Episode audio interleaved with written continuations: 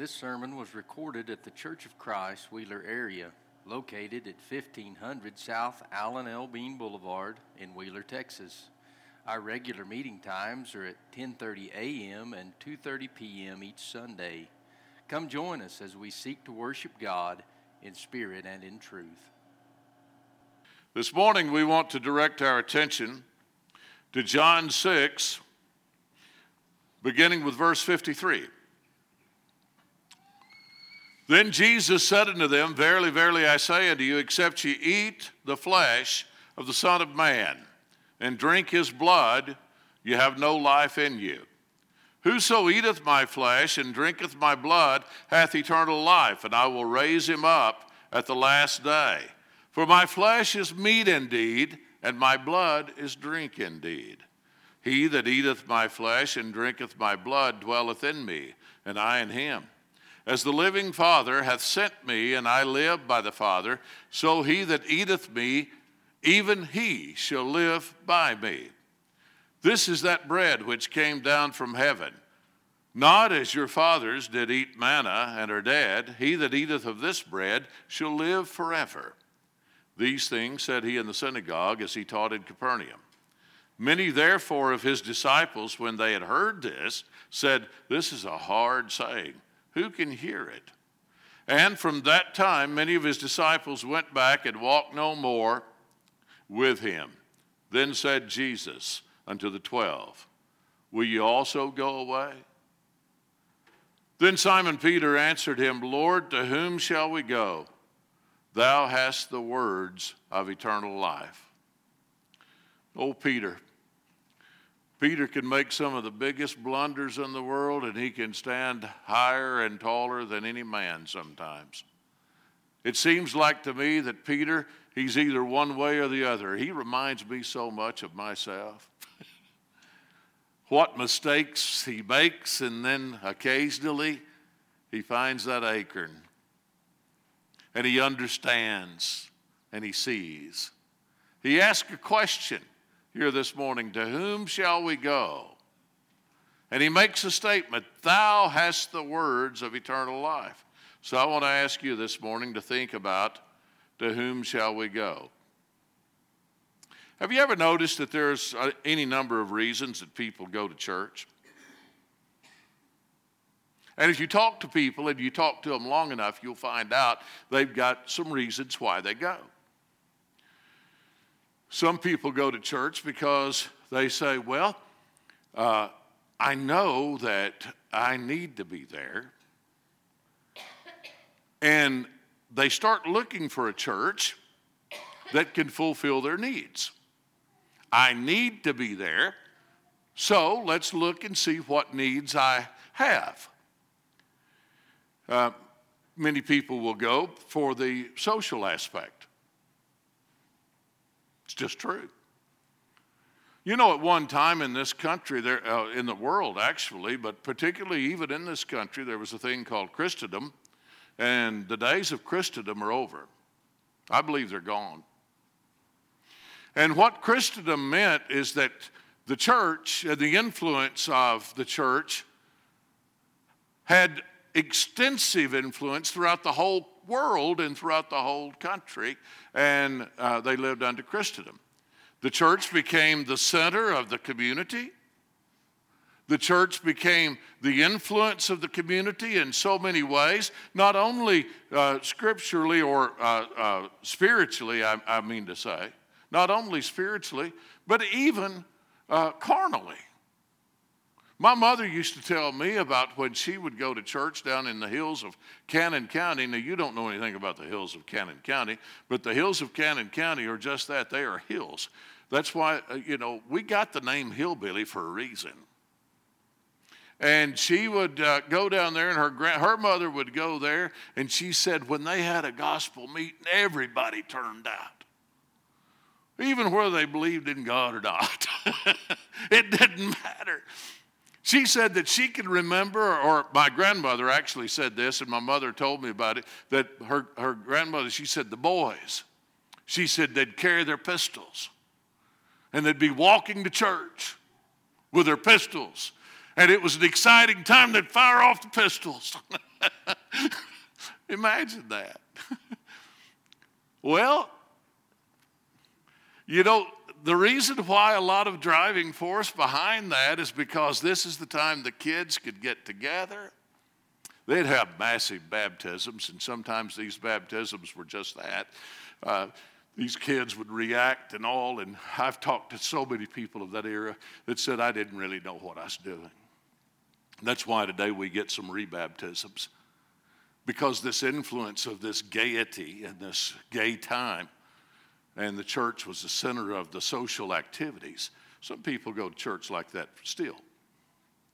I knew a man in, uh, that I worked for in Memphis. He, he uh, ran the radio station where I worked at, and he changed churches so he could get advertising accounts.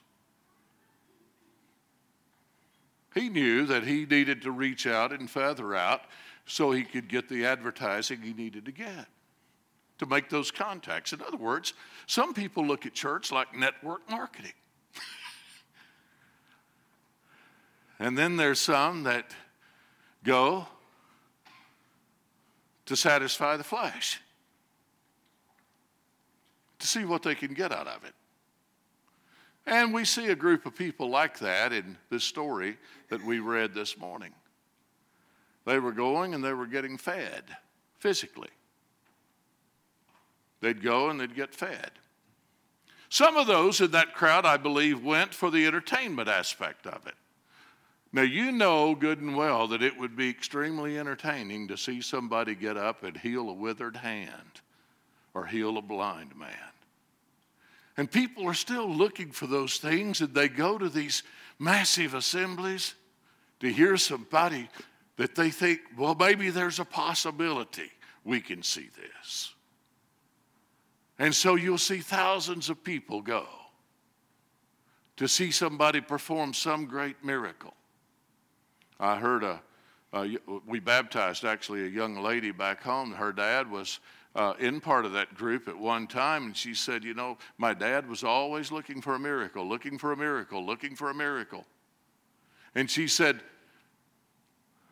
he got to he, t- he started telling me about a woman who came forward and he said a miracle happened. She said i said what happened? He said god changed the color of her fingernail polish. And she thought of all the miracles. This is what she said. She said i thought of all the miracles god could do and he's changing polish fingernail polish color. She saw through that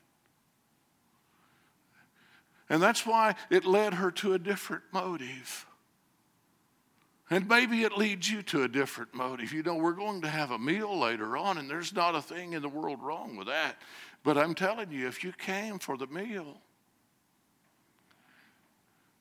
then you came for the wrong reason. The meals end, the entertainment ends, it's over. All of those things vanish. The gay gatherings of the 1920s of church when Christendom ruled in this country. And the influence was primarily from a religious standpoint, and people wanted to argue and debate over who had and who, know the, who knew the most Bible. Look, we live in a time that's ended. It's ended. It's hard to get a Bible discussion anymore. And the reason why it's hard and difficult is most people know absolutely nothing about it. And they don't want to talk about something that they feel uneducated about. But in that day, people did. Well, this group of people here that we read about this morning, they saw, I believe there was all of those uh, different categories of people. And then when Jesus actually started teaching them something for a reason to be with him, they started filtering away. And they started going and leaving. It's a sad truth, but it's still a truth. At the end of the day, there may just be a few. I believe Jesus said that, didn't he? Few there be that find it. we can amass the crowds. If crowds is what we're about, there's, a, there, there's ways to do that. But the real question is, is when the, all of these things subside and they start filtering away, and we look around and we're the only ones left, and the question comes to us, well, are you going to go away too? I've seen too much of it in my life, brethren. I've seen too much of the people that come and they are on fire because of whatever feeling or uh, situation that they're involved in. And then when truth starts being revealed, they start falling away and going somewhere else. This passage that we've read, in a few minutes, we will take the communion of the Lord, and this is exactly what Jesus, I believe, is talking about when he said, When you eat of my flesh and drink of my blood. We're not eating literally of the flesh of Christ and eating literally and drinking literally of his blood. But Jesus understands something and he telling us something. He is telling us that we have to have a communion. I want you to think about that word for a minute. You use that a lot. Uh, we use it every Sunday. We talk about the Lord's Supper and we'll say communion. If you break that word down and you look at some of the root meaning of the word communion, the word communion means common union. I can't be in a union with someone by myself. It ceases to be a union. I stand solitary. And when we are taking the Lord's Supper and when we come into an assembly like this, we become in a common union. And that union, then we need to determine what that union is. And we need to determine our motives and our driving forces behind that union. You can have a common union with worldly people and you can commune with them. But Jesus says and teaches us through His Holy Spirit that light and darkness have no communion, they have no common union. But you and I have a common union. And that's why when we come together and assemble around this table and we eat of this meal, this spiritual meal, we are eating because we have a common union with our Lord. We eat his flesh drink of his blood in the supper. And Jesus tells us that there is no life outside Jesus. Look where you may and determine your reasonings for doing what you're doing. Look where you may, but you will not find life outside of Jesus. And you will not find a common union with Jesus outside his church. You will not. And when this was revealed to these people, and they look at, looked at it perhaps on the, on the surface and said, I'm not a cannibal. Now, we know that Jesus was not talking about literally eating his flesh or literally drinking his blood. And we know too, and we understand through the scripture and through spiritual eyes, that when we eat this bread, it does not literally turn into flesh. And when we drink this cup, it does not literally turn into blood once it's ingested in our system. He is showing us this through a spiritual mindset and through spiritual eyes. Misunderstanding still exists as to the importance of Christ and the fellowship that exists there. And we see in this text many leaving and walking with him no more. The misunderstandings today that exist, and so many of them exist in the misunderstandings of the need for Christ, is we look at Christ in any number of ways that is wrong. Sometimes I think that uh, we, we're guilty of looking at him as a servant boy. And what I mean by that is we call on him when we need help. Lord, I'm in trouble here. You need to help me. Get, get what I need. And our prayer life becomes more of a Jesus becoming a servant to us instead of being Lord to us and us a servant to him. Sometimes we act that way toward his church. Well, those people don't pay any attention to me. Those people hurt my feelings. And, and you know, if you're looking at the Lord's bride that way, perhaps you might consider you're looking at Him that way. Because after all, the bride and the groom are one, aren't they? The scripture says, when they turned and walked away from Jesus, I want to ask you something. Where were they going? And let me ask you this morning if you decide you no longer want Jesus, you no longer want his church, you're tired of it. I hear people all the time, and I see people all the time. They may not say it aloud, but what, what they're really saying is, uh, well, I'm too tired this morning uh, or uh, I just I don't feel well, and all that may be true.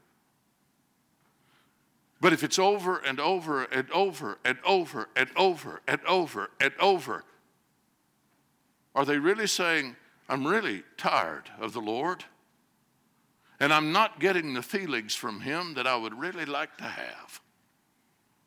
Is that what they're really saying? I don't know. I don't know their heart.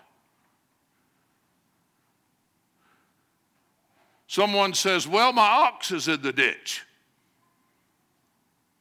It happens. Jesus makes that plain that it happens. The old ox gets in the ditch, hindrances come, they occur. But let me ask you something.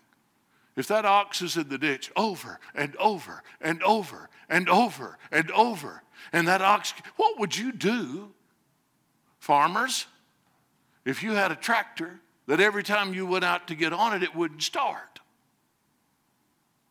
What would you do? I'll tell you what I'd do. I'd sell that thing.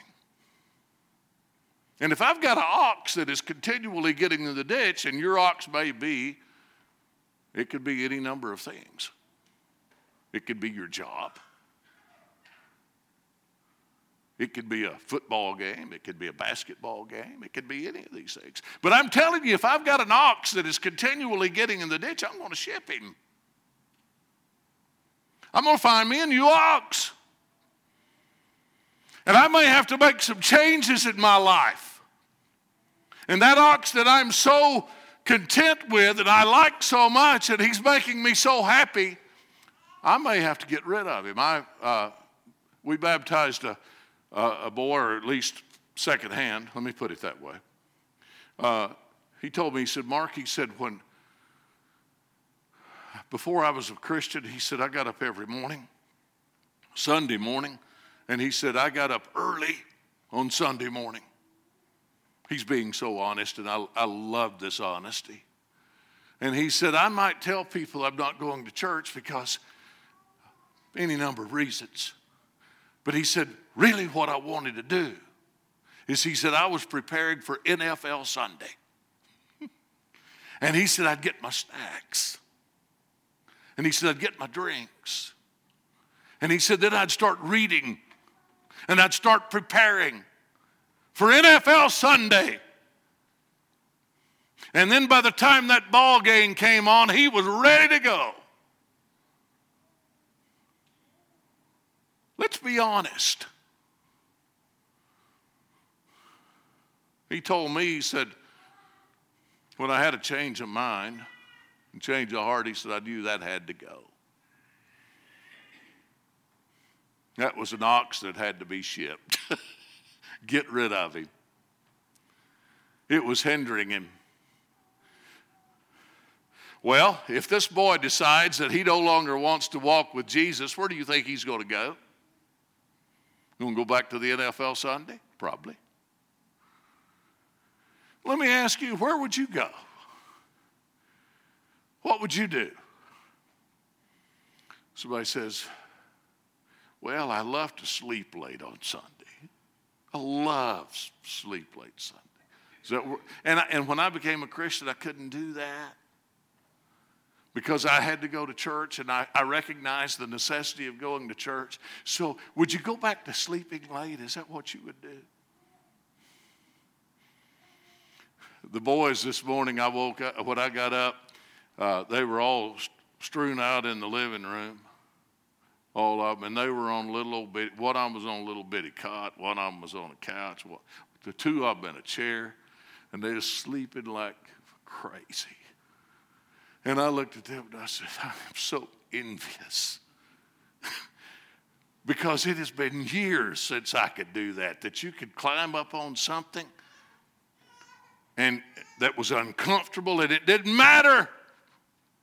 You could find comfort in it and you could sleep. The older people that are in this room today, when was the last time that when you went to sleep, you truly went unconscious? and sometimes people desiring that, they'll take drugs to try to get back to that childhood sleep. We may hold in our, uh, in our mind, well, if I could only sleep late on Sunday, and I wouldn't have to go in there and do that, and I wouldn't have to get up and get ready, I wouldn't, blah, blah, blah, blah, blah. Deep down in our mind, some of these things occurs. Could I go back to that? I could only sleep late. Let me ask you this Would you go back to uh, your recreation? What about this? Would you go to your possessions? I've got a, I've got a little nice, nice little fishing boat. What if I just, and I do, I'll, Monty's seen it, Josh has seen it, it's a nice little fishing boat. What if I decide that that's what I'm going to go to, my possessions? Because they become important. What about my family? I love to spend time with my family. What about if we just made this time of serving God, if we just walk away from that and we just go to our family? Isn't that a, it, wouldn't that be noble? Wouldn't that be okay? And what about that self time? I love the term. I've got. I need be some alone time. I need be some self time. Just for me. Back in the day when I was young, it was a, a TV commercial, Calgon, Take Me Away. You remember that? You, Sean says, No, I do. I remember it. Calgon, take me away. Self time. We want that. Is that where you would go? There was a young man that came to Jesus once and he asked him uh, what thing that he would do that he need to have eternal life. And Jesus told him, that the thing that was really troubling him, and perhaps we could use the term earlier to help us understand you've got an ox in the ditch, and this oxen is really hindering you, and he's really giving you a problem, and this man's was money. He was covetous. So Jesus tells him, You've got, you got to ship it, you got to get rid of it. And he tells him, He says, Go sell all that you have, give to the poor, take up your cross, and follow me. Well, the Bible says that that man went away grieved.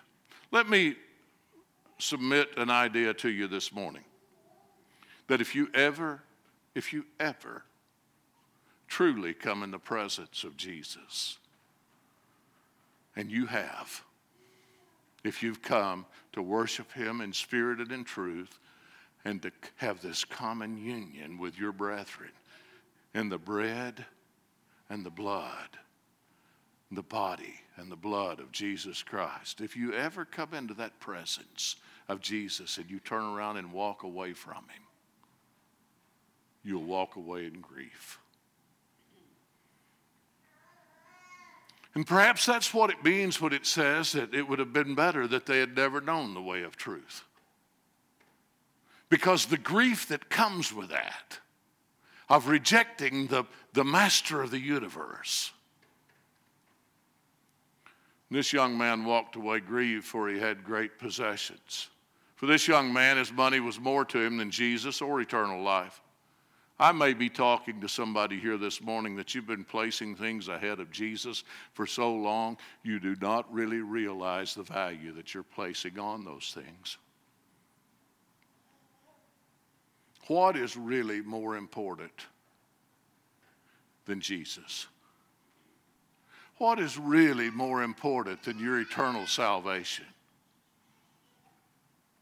To whom shall we go? Are you really so sold out on something else other than Jesus that you're willing to give up eternal life? This man went back to his possessions. He walked away from Jesus. Do you think he walked away satisfied? I know he walked away grieved. What about satisfied? Do you think he found satisfaction in what he had? I want to ask you another question this morning. Let's think about your possessions. Now, these possessions don't have to be monetary possessions, they can be, but let's, let's think about your possessions. What do you possess that you feel would be impossible to lose?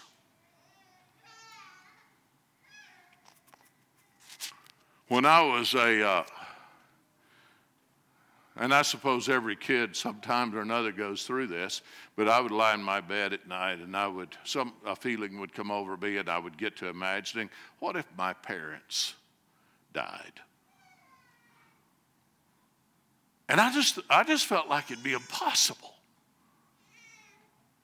I couldn't bear it. And that went on for teenage years, and then it went on for a, a young adult life. What about your wife?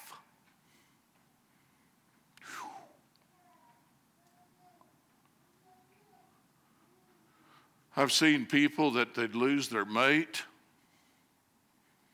and it just seems unbearable. I had a, an old man tell me that he said, I'm going to tell you, he said, that's the lonesome of lonesomes. There's nothing harder than losing that companion that you've been married to for all those years and you've shared all those things together. Nothing harder. Some of you here may have had the burden of having to lose your child.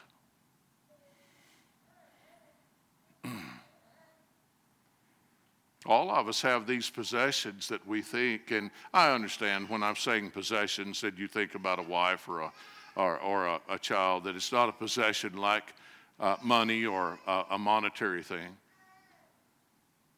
But they are given to us, and they belong to us, and we belong to them.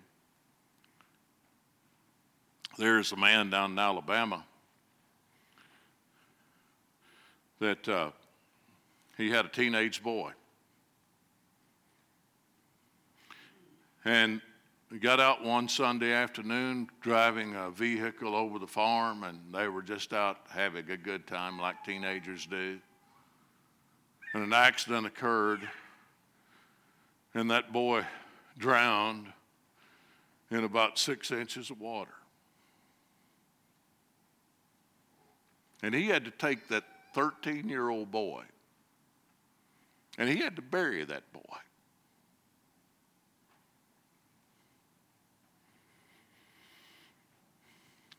He told me, he said, people would come to me and they'd say, I don't see how you stand it.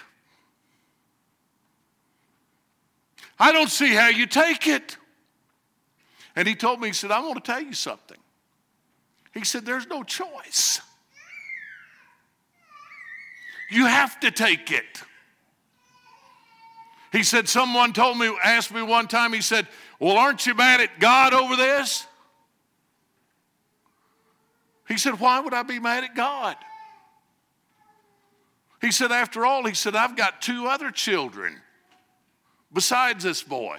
And he said, God is in charge of them too. And God is God, and He will always be God. And He is blessing me to allow me to keep these children. I could lose them too. Job did.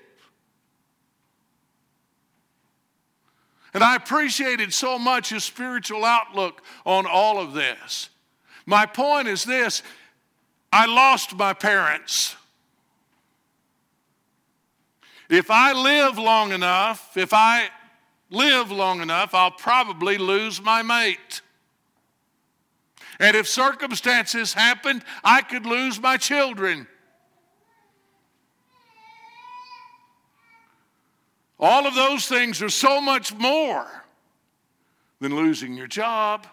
Some people think they're losing their job. Oh, well, I just can't hardly bear it. What would you, what if you, what do you have today that if you lost it, you'd think, I just don't know if I can bear it. Now, let me ask you the next question related to this. Will you be able to keep these things forever? Of these relationships, the possessions that you've built? My son in law's dad uh, grandfather, I'll get it right in a minute. My son in law's grandfather, they, they woke up one night to a fire in their house. And they got outside. He and his wife, and that house consumed, was consumed in that fire. He told his wife, as his arm was around him and tears streaming down his face, he said, Honey, we've, we've got a lot of good memories in that house. We've raised our children in that house. We've got so many good memories in that house. That can't be taken away from us. There are things that cannot be taken away from you and that you can't lose. And some of these things, uh, the Bible speaks of them as goodly pearls. There was a merchant man seeking goodly pearls, things of value. These things of value are not material things, they're not even relationships. They can be goodly pearls, but rest assured, every relationship that you have on this earth will end. It's appointed unto men once to die, and after this, the judgment. But the relationships that we, they, the common union that you and I have of brothers and sisters in Christ, and that union that we have, that will be an eternal relationship. We are members of not only a church local, but at a church individual, but when we're baptized into Christ, we become members of Church Universal. And this Church Universal is going to be delivered up to God in heaven. And if my mom and my dad are members of Church Universal, and I'm members of the Lord's Church Universal, and I have that common union between Jesus' blood and them, then that common union will not be broken in heaven. And they are still members of the Lord's church. And I will be a member of the Lord's church forever because we have that common union. What do you possess? What do you love? Is there anything that you love more than Jesus Christ? And if you lost these things, the question is to whom shall we go?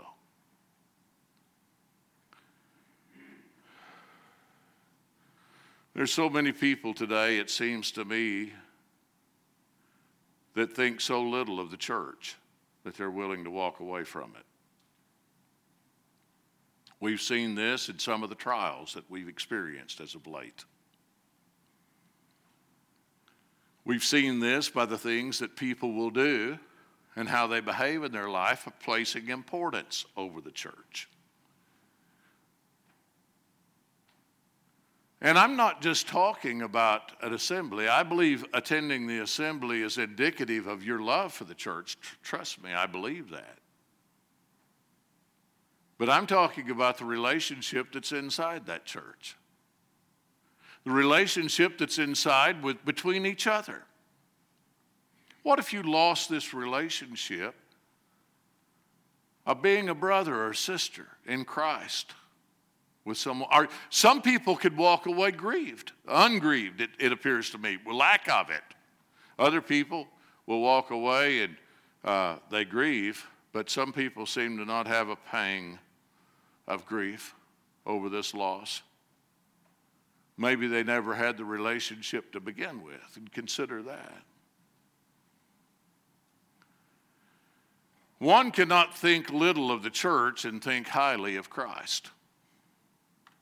Absolute impossibility. If you do not value the church, you do not value Christ.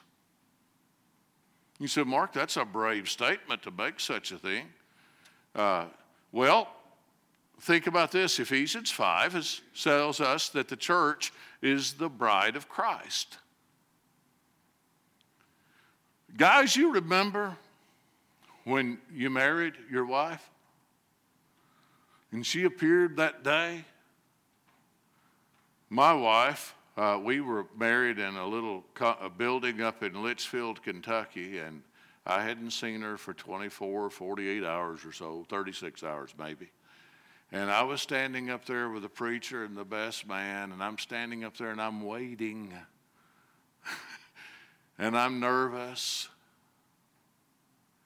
And my bride, she walks out from the side with her dad, and she's adorned for her husband. And my jaw dropped. Never seen a more beautiful woman in my life. It's my bride. Can you imagine somebody coming up to you on your wedding day and talking bad men about your wife?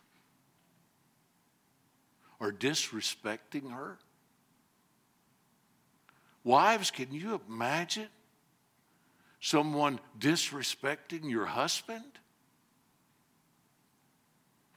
perhaps making fun of him, perhaps sarcasm about who he is and what he is. I'll tell you, every day, you and I are subjected to this disrespect of the Lord's bride. We become the offscoring for the Lord's sake. You know what that means? Well, you, uh, you cook some bacon and you fry it up, and that offscoring is the stuff that's left and it's not fit to put on the plate. It's too greasy or it's just not, not edible, it's just not good. In any food, that's the offscoring. You throw it away. The world has thrown us away. The world looks at the Lord's church and makes statements like this I don't need the church. I can worship God anywhere. Me and the Lord, we've got this relationship going on. And I can talk to Him and I can be with Him, and I don't need to go to church and I don't need to, to go through this thing that you call the Lord's Supper. And I can have this relationship anywhere. The Lord knows me, and He loves me. One fellow put it this way he said, Me and the Lord's got a good relationship. He said, He loves to forgive sin, and I love to sin. And that sounds absurd, but that's the way many people live. And the church then becomes a byproduct. It becomes the offscoring of, of those things that are good in people's lives. But I want to tell you something Robin is my bride. And you cannot think little of her or despise her and love me. You just can't do it. Nor expect me to honor you in those things. Understand, we're not to take vengeance. The Lord clearly states that. Vengeance is mine, I will repay, thus saith the Lord. We are to bear the, the, the, infirmities, we're to bear the, the persecution of being the Lord's bride. But there's going to be a day. There's going to be a day that the Lord will come back taking vengeance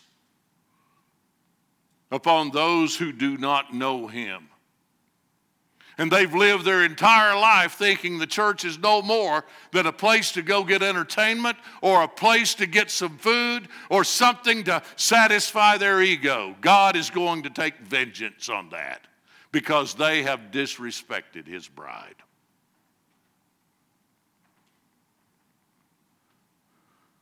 To whom shall we go? You going to go to your possessions? Luke 18 says, how hardly shall they that have riches enter into the kingdom of God? One thing for sure, you're going to give up your possessions, every one of them. But Peter says, Lord, lo, we have left all and followed thee. And they did. Can you imagine answering the call of the Lord and you had to get up from your job and leave your job? They left their job, walked away from the fishing nets, walked away from the tax collector's table, walked away. It's more important for me because, why? Because thou hast the words of eternal life. There's two types of life there's determinate life, where there is a finite life, you're going to live so many years, you're going to die. And then there's eternal life. Which do you want? You want to live forever?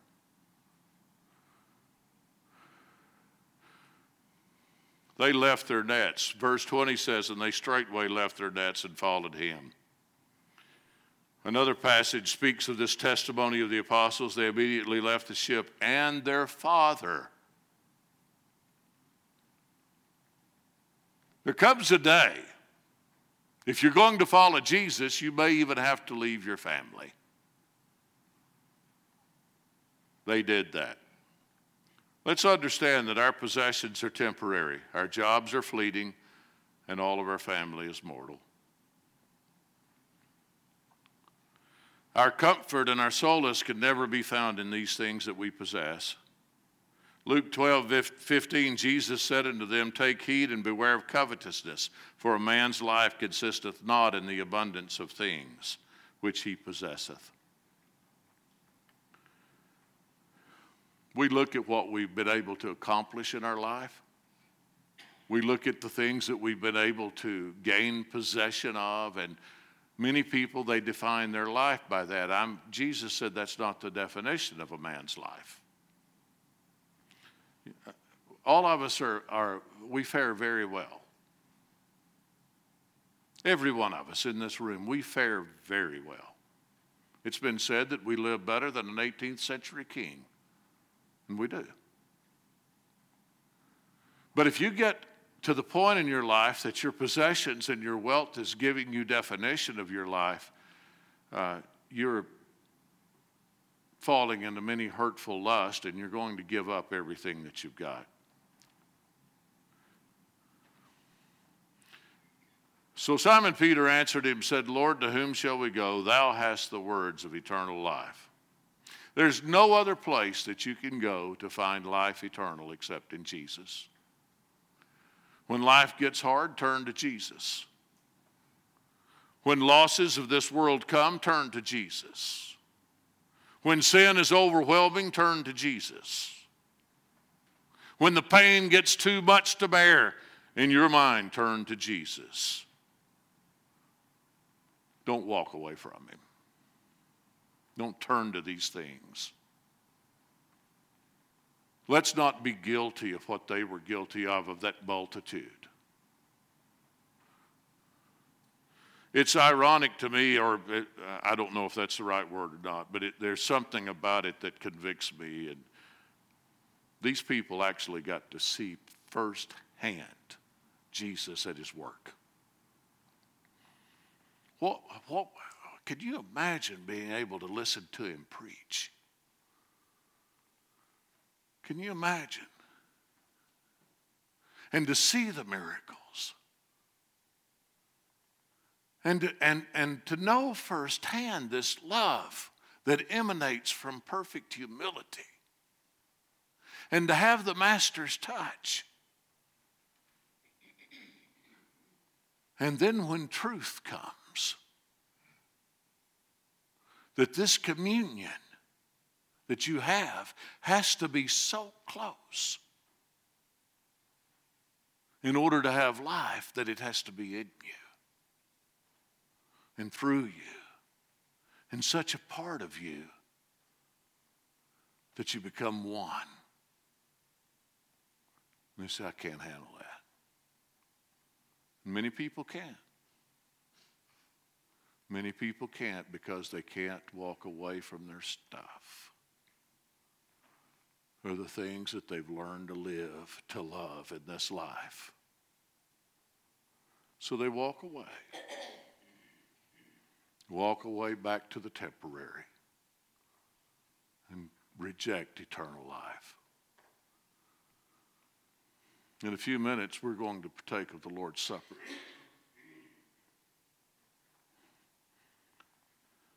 I haven't given this lesson so that I can prepare you for this. Sean's going to do that. Sean's going to help remind us. I have given this lesson to you to understand that our fellowship with Christ needs to become so close and must become so close that we are as the bride and the groom. And our respect and our love for Him is such that when you walk out of this building today, you can look and say, There's no place for me to go. There's nothing in this world that's going to attract me and take me away from the Lord and His church.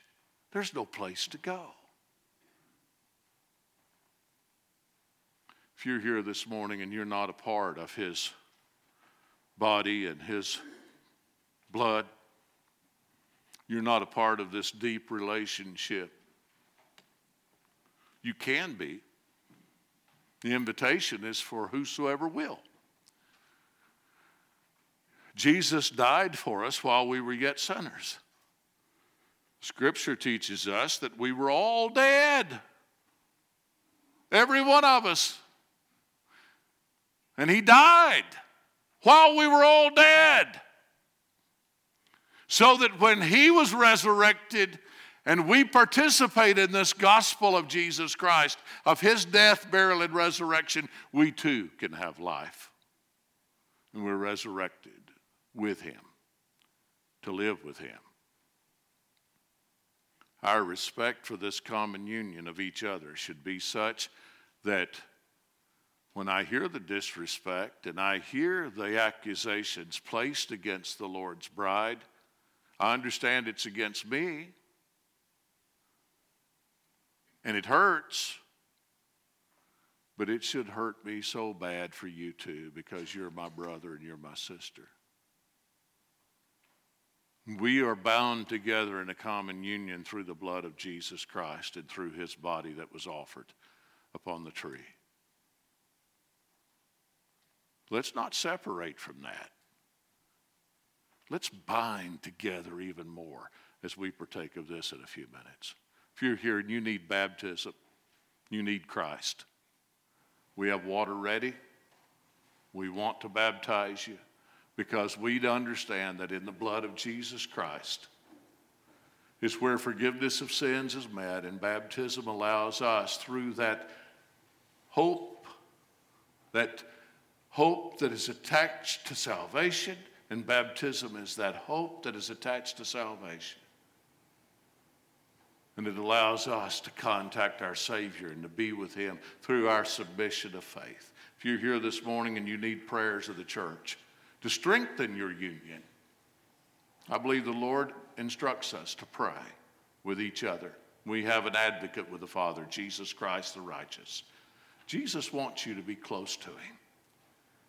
And He wants us to be close as a body and as a unit and to operate together, all with the same mind. Thank you for listening to today's sermon podcast. If you have questions about what you have heard, or would like to know more information, please contact us by emailing cfcwheelerarea at gmail.com or look us up on Facebook or Instagram and send us a message there.